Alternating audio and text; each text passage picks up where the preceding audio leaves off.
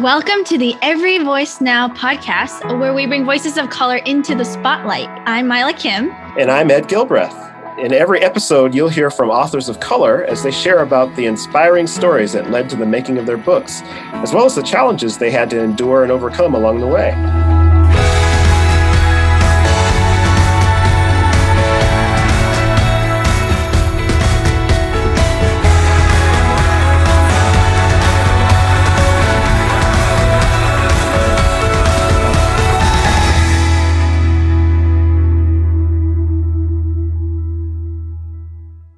So, Ed, I have a question for you. Okay. Do you think Christianity is the white man's religion? Whoa, hold, hold on, Mila. You're, you're hitting me with a hard one there. That's a very loaded question. well, you know, if there was somebody to ask, I just wanted to ask you. Well, as you probably know, there's a lot of history behind that question. And for decades, it's been asked. And um, while I would probably disagree with the answer being yes, I could understand why the question resonates so much with so many people. And it has just as much relevance today as it did back in the days of the civil rights movement and the Black Power Mhm. movements. yeah, you're right. It's a hard question, which is why I thought I might as well throw the curveball at you, because that's the kind of stuff we want to talk about on this podcast. We want to ask the hard questions. If there's somebody who's perfectly suited to wrestle with that question, I think it would be today's guest, Antipas Harris. His book is actually entitled Is Christianity the White Man's Religion? So let's listen to find out what he would say and why he felt compelled to tackle this question in his book.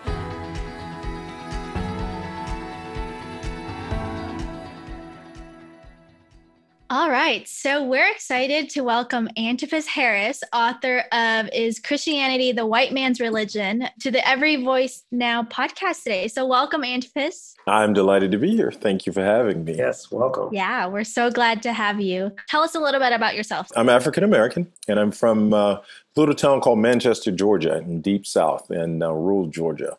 Family of eight. I'm the second eldest of uh, five boys and three girls. Wow. And uh, yeah, parents are pastors, same mom and dad.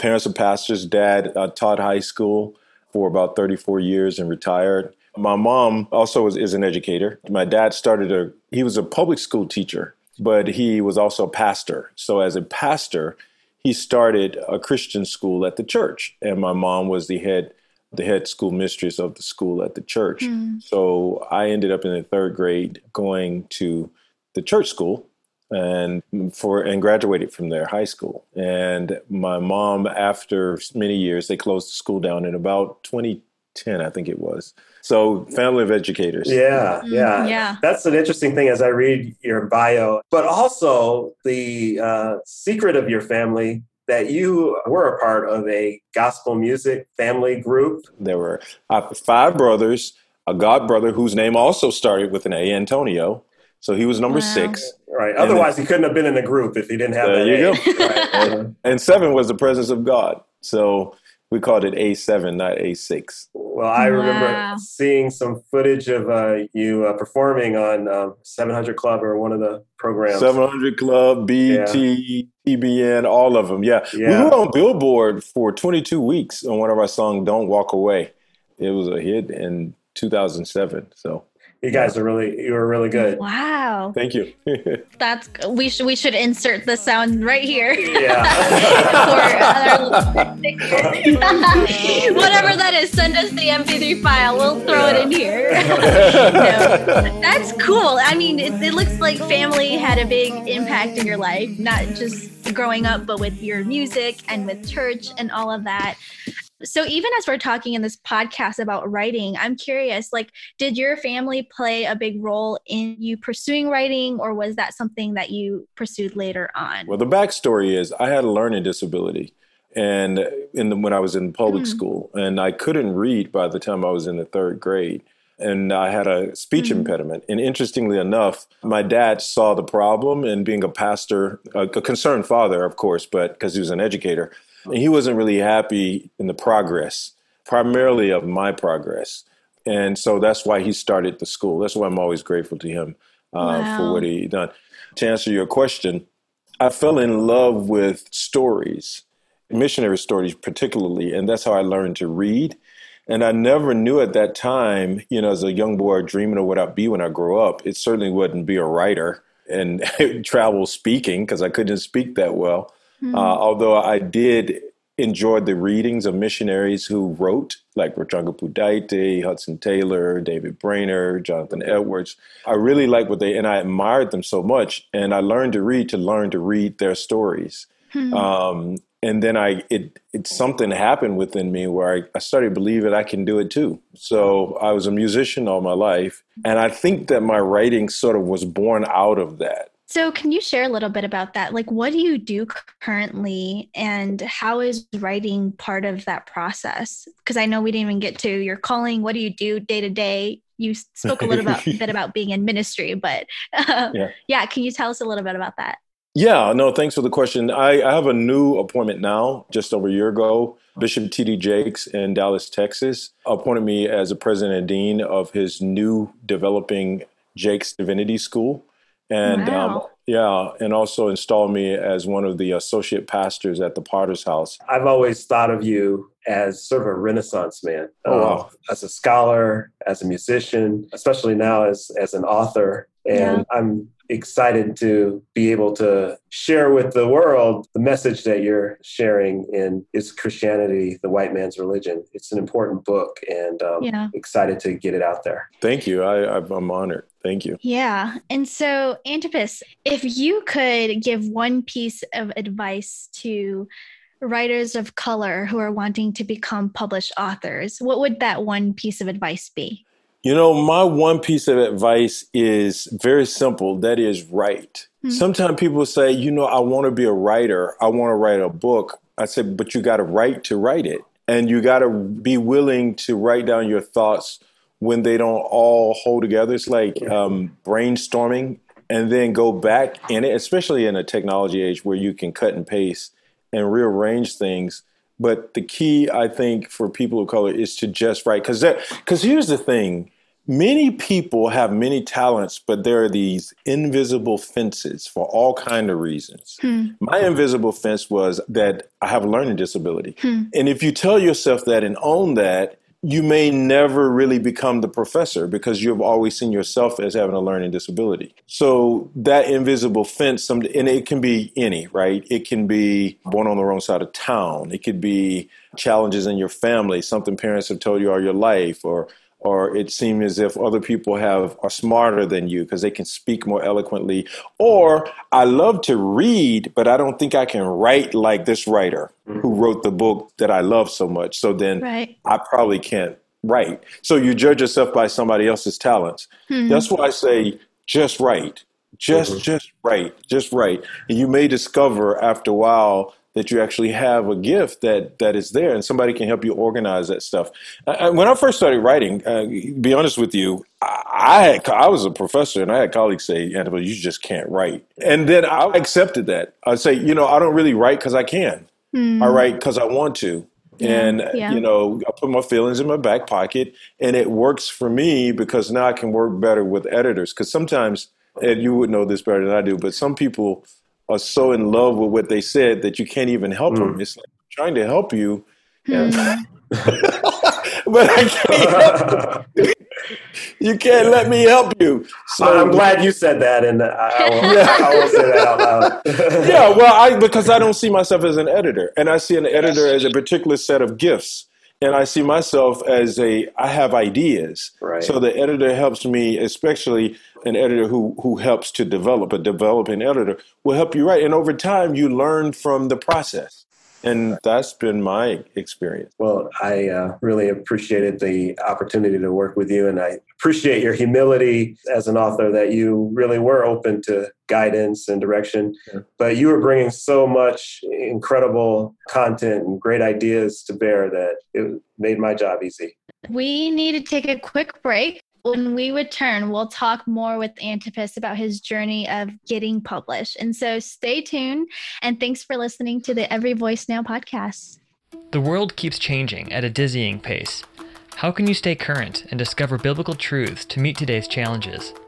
Introducing Seminary Now, a new online, on demand streaming service where you can learn from gifted teachers such as Brenda Salter McNeil The world as God intended is a multicultural, multilingual, multi ethnic, and multinational place. James Chung. What is the gospel? Is it just about where you go when you die? Derwin Gray. In order to build a multi ethnic church, you have to live a multi ethnic life. Who is around your table? Who are your friends? And there are so many more great teachers to learn from. Get a 20% discount off your subscription by using the code EVN2020 at seminarynow.com. That's EVN2020 at seminarynow.com. The world keeps changing. Don't stop learning. Well, welcome back to the Every Voice Now podcast. I'm Ed Gilbreath, and with us today is our very special guest, Antipas Harris, author of Is Christianity the White Man's Religion, which released in the spring of 2020. So, Antipas, let's talk a little more about your journey to reach this point of actually publishing a book. A lot of folks ha- have ideas and they think they have a book in them. And I see lots of proposals for books and stuff, but very rarely do they always make it to the finish line. But you uh, accomplished quite a bit by getting there uh, with this uh, incredible book. Could you talk a little bit about when did you first begin thinking, I could do this, I could write a book, I need to write a book? What were the key moments that helped confirm for you that you could and would write this book? Well, you know, I mentioned in the earlier section that narratives and stories are so important to me in, in terms of my own personal formation, but also the way I view the world.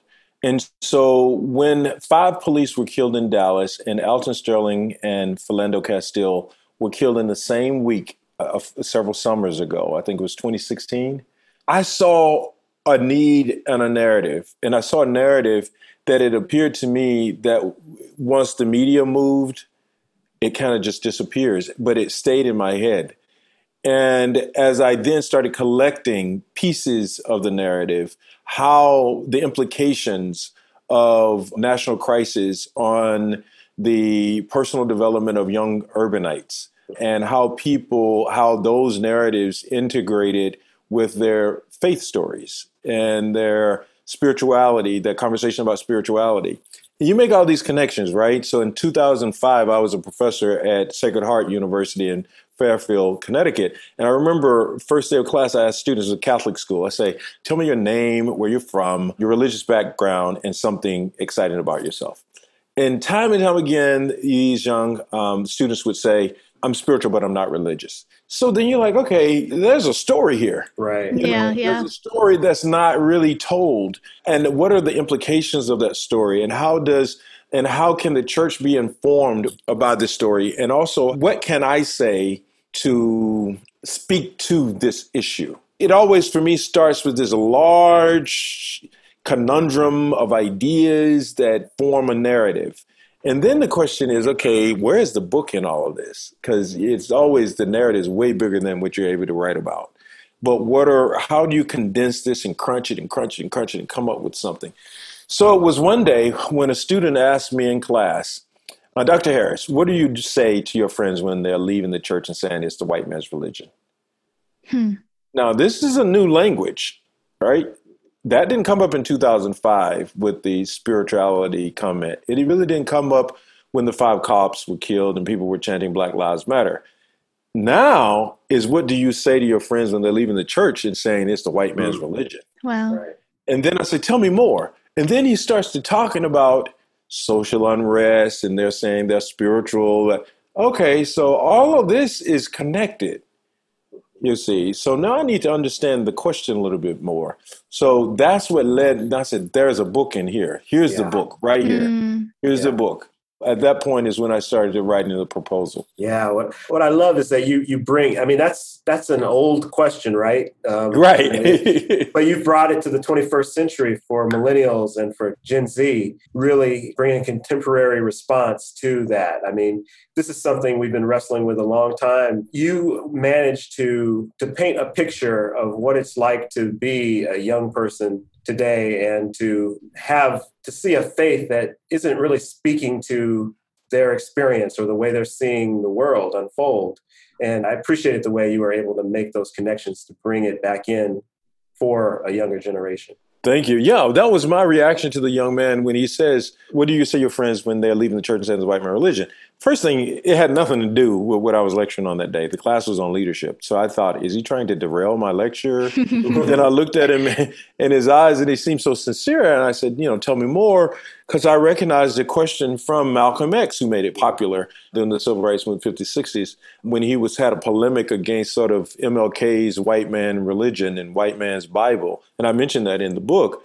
But why is a 22 year old finding this so important to derail my lecture about. right. You know, and, yeah, it, yeah. And, it, and, it, turns out that it is as vibrant on the street. The Black Hebrew Israelites, Nation of Islam, um, Science of Consciousness, Expanded Consciousness, um, the nones, what Pew called nones, mm-hmm. they're all raising the same type of questions. So it is about how the gospel has been presented, but it is also the theological frameworks that lead to the way that we think and call it Christian you know, how we as evangelicals can think Christian when we're talking about abortion, but we cannot think Christian when we're talking about police killings and abuse on the street. And mm-hmm. for them, they, you know, first of all, most of them would argue that the issue is about choice and not even about abortion. It's more about who makes the choice. It's kind of like now, right? Um, when we talk about religious freedom, when COVID 19 hit, churches were saying, we need our religious freedom, right? While the governors were shutting down the churches.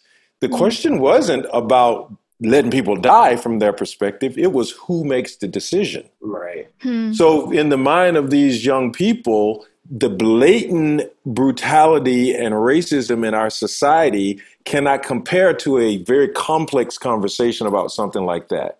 So, how, if you can see that, you can't see this? So, that's ideological. And it's been framed in a Christian package. And that's why a lot of young people reject it. Mm-hmm. So, what are some of the key takeaways from the book that you're hoping folks will, will leave with? One, I hope that people understand that the question is not mine. I've had so many arguments about the title of the book, as if I'm saying that Christianity is the white man's religion. No, it's a question. If you read the book, you'll see where the question comes from. That's one. yeah. But I think importantly to wrestle with the question because usually when I have an interview with people, they say, now just get straight to the point. Is it or is it not? And I was like, that's not the point.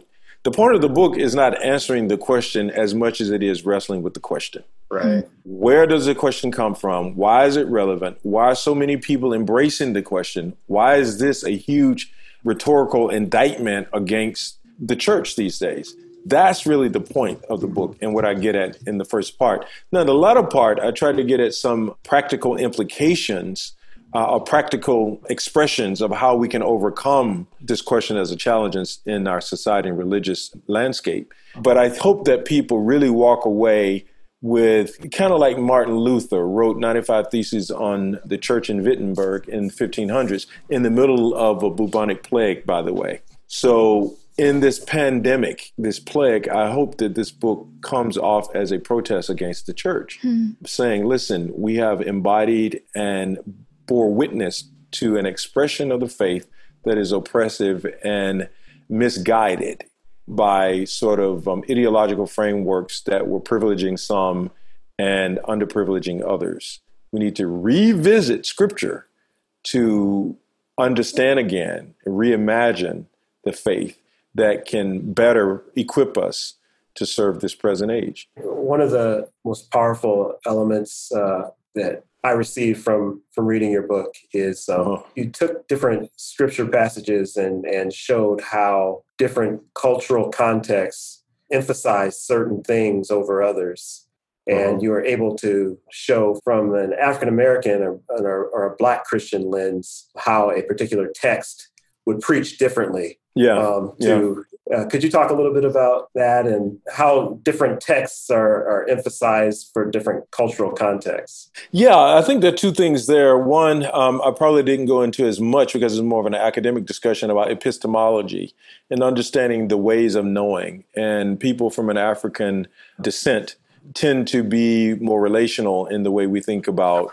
in the way we know and understand the world. So when you bring a certain epistemological lens, a way of knowing or interpreting the world to bear on the text, you see different things. And then, of course, of, when I talk about uh, epistemology, I talk about hermeneutics, and I think I mentioned that in the book. Yeah. The lenses through which you look, and those lenses are sometimes coated with uh, innocence, and sometimes they're coated with an agenda.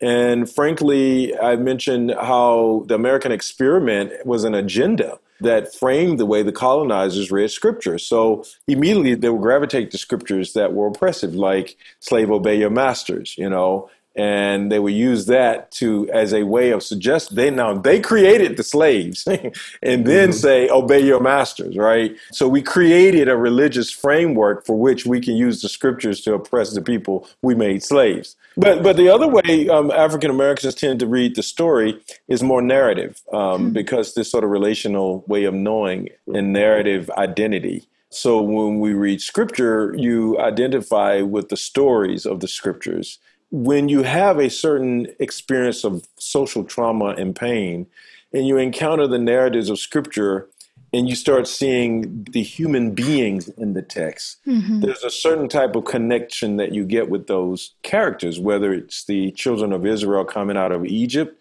being hugely oppressed for 400 and some years by a Pharaoh who made them make brick without straw, or whether you're a female who have been battered and mm-hmm. being treated wrongly and then you read the story of Hagar. Now, mm-hmm. if you read the story of Hagar and you're a female who's been wounded, you identify with an innocent woman who's been cast out of a house. If I don't know that experience when I encounter this is a story I, t- I mentioned in the book. If I don't have that kind of experience, I can ignore the humanity of Hagar and mm. rush to celebrating Abraham as the patriarch of faith. So, what's interesting to me is that we have to have a community of interpreters from a variety of backgrounds yes. wow. and a variety of ethnic identities, because that's yes. what makes us the body of Christ. Right. But when it's all put into a white male's interests and they write the commentaries, they teach the classes, eh, you know, it's like.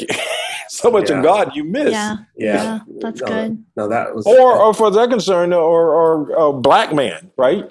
Uh, it needs to be females as well, and and we have to have people to enter into the conversation from a variety of locale. Absolutely, that's great. Yeah. Well, I wish we could spend a little more time with that, but we need to take another break.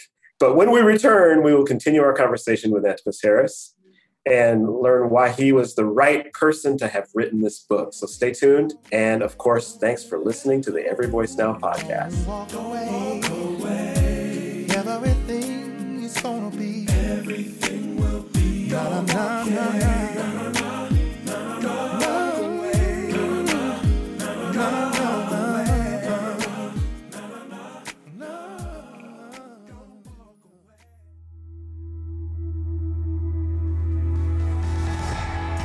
It's time for our Behind the Books segment, where we pull back the curtain and give you more of the behind the scenes publishing stories of our guests' books. Today, you'll hear from Helen Lee, who was in the room where it happened when Antipas's proposal came to IVP. I'm Helen Lee, and I'm the Associate Director of Strategic Partnerships and Initiatives for IVP. I first got to know Antipas and his name in his book through his proposal. Back when he proposed it in 2018, I was the director of marketing and I had the opportunity to read many proposals and to assess whether or not these would be good books for us to pursue and publish and when Antipas's proposal came through, certainly his proposed title was incredibly arresting, which was Is Christianity the White Man's Religion? And we kept that title. Why wouldn't we? It was such a good, provocative, and intriguing title. But I didn't know Antipas very well. I'd never heard of him prior to that point. So I did what any good director of marketing would do I Googled him and I tried to get a sense of what he was like and what kinds of things he had done and I encountered uh, videos of Antipas preaching.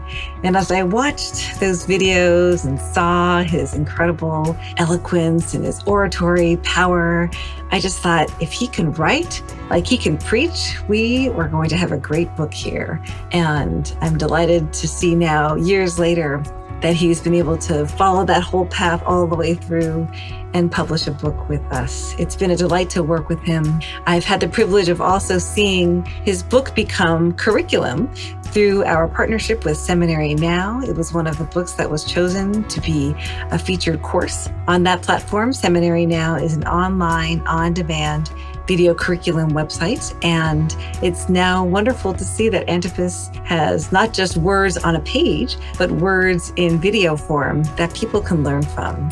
His message is timely, I love that his book opens up new doors for IVP to reach new readers and a new generation of readers, especially given the relevance of his questions for millennials as well as those who know Antipas through his work in the church and the academy. So I'm very honored that we get to publish Antipas, and I'm really glad that you all get to learn from him through his book and through this particular episode.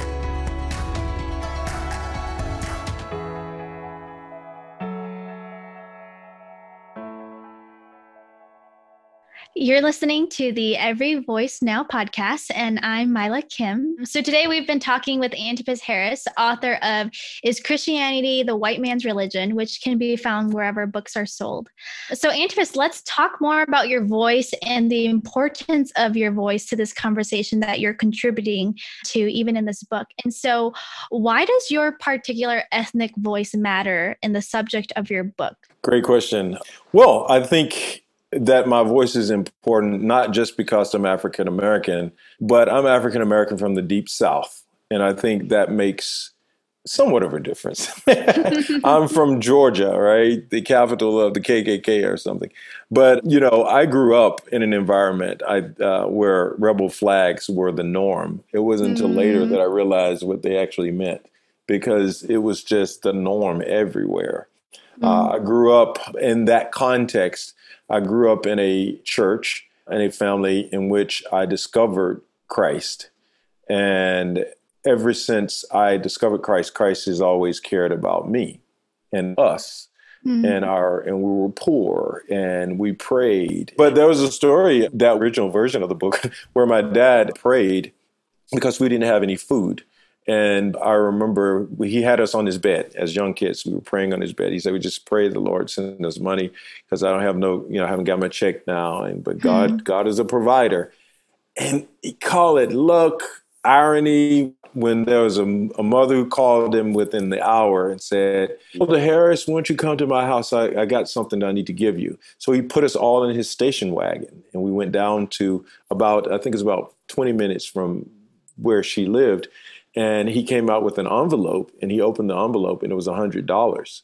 And he said, guys, the Lord just answered our prayers. Hmm. You know, here's a hundred dollars. We're going hmm. to the store to buy food. Wow. So that had an indelible impression upon me, not only because of what happened that day, but it said to me that God is a God that answers prayers and God is a hmm. God who cares about us in our situation in hmm. life. Amen. So that was my discovery of God. So I believe that my voice is important in writing on this because I understand not just the correct orthodox answer to the question is Christianity the white man's religion. I have I have situations in life where I have come to know to be acquainted with the God of my knowing so that I don't have to question yeah. whether God cares about me. Hmm. And I believe because that's not just something I know in my head, it's something I know in my heart.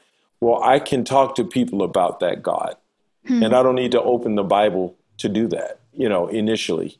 And I think that you got to have a sense of knowing in your experience in life to be able to wrestle with a question like this and to provide what I call an urban apologetic. That's so good. Thank you for that. I love that you talk about the narratives and you share your story because I think that gives so much more context and impact to even what it means to wrestle with the question of is Christianity a white man's religion? So, right. super cool. So, who helped you discover and raise your voice? You know, I know you talk a lot about family and all of that, but kind of who are the key people or groups in your life who gave you motivation and inspiration along the way? Yeah, of course, family, mom and dad, sisters and brothers. And then, you know, in the deep south, you have a you read these stories about Rochunga Pudaite. I read about David Brainerd, as I said earlier, and Jonathan Edwards. And I learned that they went to Yale and mm-hmm. in the deep south, where you're eating government cheese and drinking powdered milk. Um, to imagine someday somehow you are some you'll get to a Yale and you got learning disabilities, you don't talk that well. You don't really say it out loud because it's like the thing you don't say because it seems mm. to be overly ambitious. So you try, people say things, but baby, you know, you can go to such and such college and you can be just as smart. And you can. Yeah. You absolutely can. That's not the point. The point is when you're in a context where you have dreams but no access, and then the Lord sends somebody along who finds favor with you for some odd reason, mm-hmm. And they are always pointing to your life and saying nice things, all the while there are 10 people saying negative things. Mm-hmm. There's God's got somebody who'd say something positive, and you connect with that. And before I know it, I'm at Emory. I didn't even think I'd get to Atlanta, right? Mm. Then at Emory, I remember when I was rejected multiple times because I wanted to, after I did my Master of Divinity at Candler School of Theology, I finished LaGrange College and then go on to Emory. And I was I was praying, Lord, I really want to do a doctorate, but every single day I got a rejection letter. All of my friends got this church, they got that PhD program, and then there's me you know, I don't do well on these GREs and all that stuff. So that was part of the reason. I graduated with the with the high GPA, but I just don't do well on these standard tests. Can you tell I got an attitude about it too? so anyway, they were rejecting me, rejecting me, rejecting me, rejecting me. And then one of my professors said, "Have you ever thought about going to Yale?" And I'm saying all of this to make the to answer the question. First of all, I finally have made it big. I'm at Emory from Manchester. And then you get rejection letters that remind you that you really haven't made it big. Mm. You're still the young guy who's incapable. You're still the young guy who had a learning disability. Look, every day you get a rejection letter. It's because you're not good enough. So that whole I'm not good enough from um, five years old comes back up again.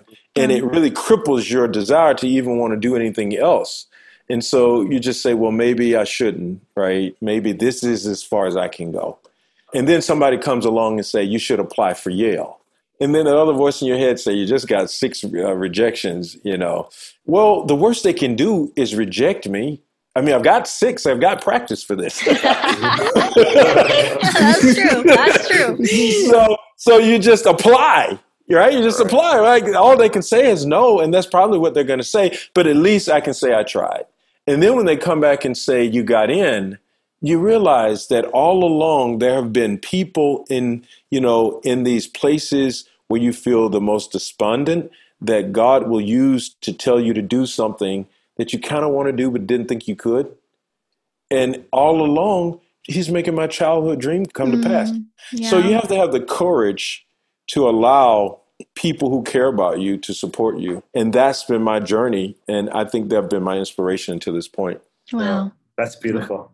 That yeah. makes all the difference to, to have yeah. those people come along who who see it before you could see it, who are able to to see your your full potential when you're not able to grasp it yet. It's mm-hmm. It's a wonderful yeah. gift. Yeah, yeah, that's a good word, even for our listeners. I hope that'll open their eyes to look around and see who are those people in their lives right now, encouraging them to write and to get them to keep writing. Yeah. Really good word. You know, I want to talk about the church. And so, how can the church do better to find and listen to voices like yours? What keeps voices like yours heard and recognized, especially in the context that you're in? The good question, and you know, my experience has been a mixed bag, and I recognize that I'm I'm an anomaly in some ways hmm. um, because I don't particularly play to status quo when it comes to Uh, people always saying, "I can't believe you said that. I can't believe you." you know? so, and sometimes saying things, posting things in social media and things like that, it gets certain doors shut. Some people don't know how to take a person like me.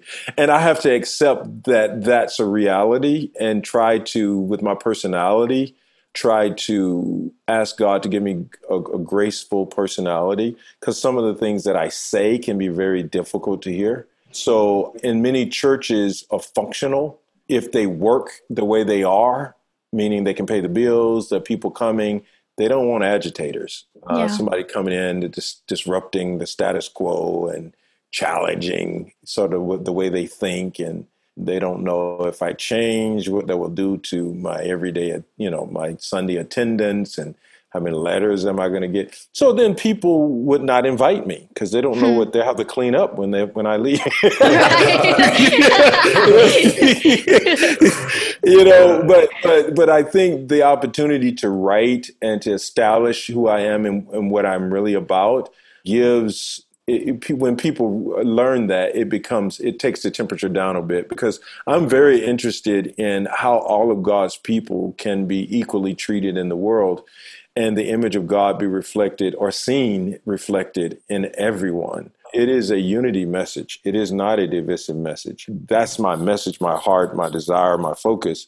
And, yeah. I, and the more that people realize sort of the end goal, the more they're interested in hearing a little more. I do think that that end goal is not an anomaly. A lot of people have that end goal, but people want to get there in ways that are not telling the truth. It's like we just want everybody to get along. You can't just get along until you recognize where the problems are.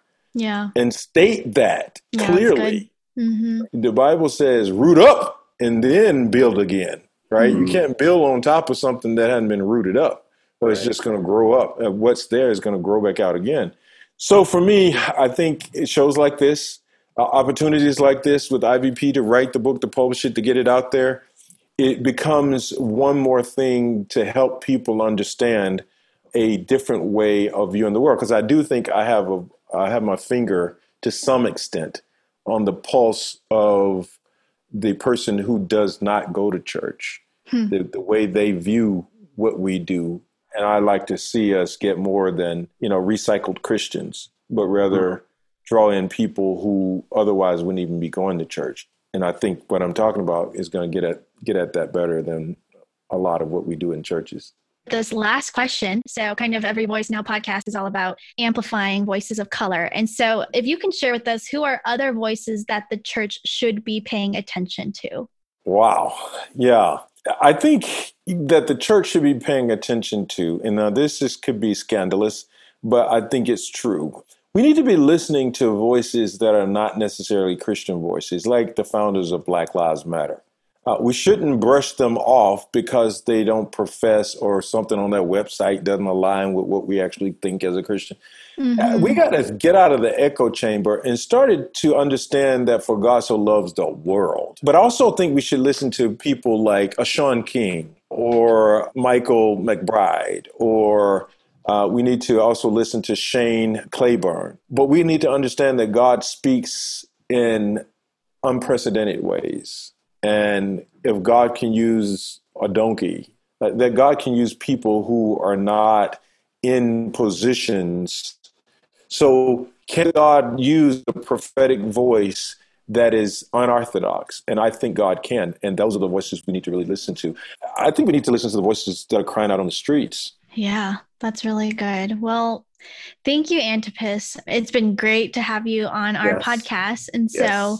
we just love chatting with you. Excited about your book and learning from you. I'm honored so much. Uh, thank you so much for the opportunity yes. to be here, Miley, and also Ed. Absolutely. And we're looking forward to a lot of churches uh, having to clean up after you. Uh. thank you. Wow, Ed, that was a great conversation with Antipas Harris today. Yeah, absolutely. So it must be fun to be on this side of the process now, like having gone through the editing and now seeing his book out in the world. How can people find out more about Antipas if they're interested? Well, a great place to start would be at Antipas's website. You could find him at antipasharris.com or you could follow him on Twitter at Dr. Antipas. That's like Dr. Antipas. And of course, his book, Is Christianity the White Man's Religion, is available at ivpress.com. And if you use the code EVN40, you can get 40% off and free shipping in the US. So take advantage of that great deal right now. You can find out all of these details on our webpage at everyvoicenow.com, where you'll find show notes for this episode and a lot more. Thanks for listening to the Every Voice Now podcast, brought to you by IVP. Our producer is Helen Lee, and engineering is by Revision Sound in Dallas. If you are enjoying our show, we'd be really grateful if you share about it with your friends. Please review and recommend us on iTunes, Spotify, or wherever you listen to your favorite podcasts. And we love getting your feedback, so get in touch with us with your comments, critiques, or questions. And you can find us on Instagram and Twitter at Every Voice Now, or email us at info at everyvoicenow.com. And join us next time for another inspiring episode of Every Voice Now.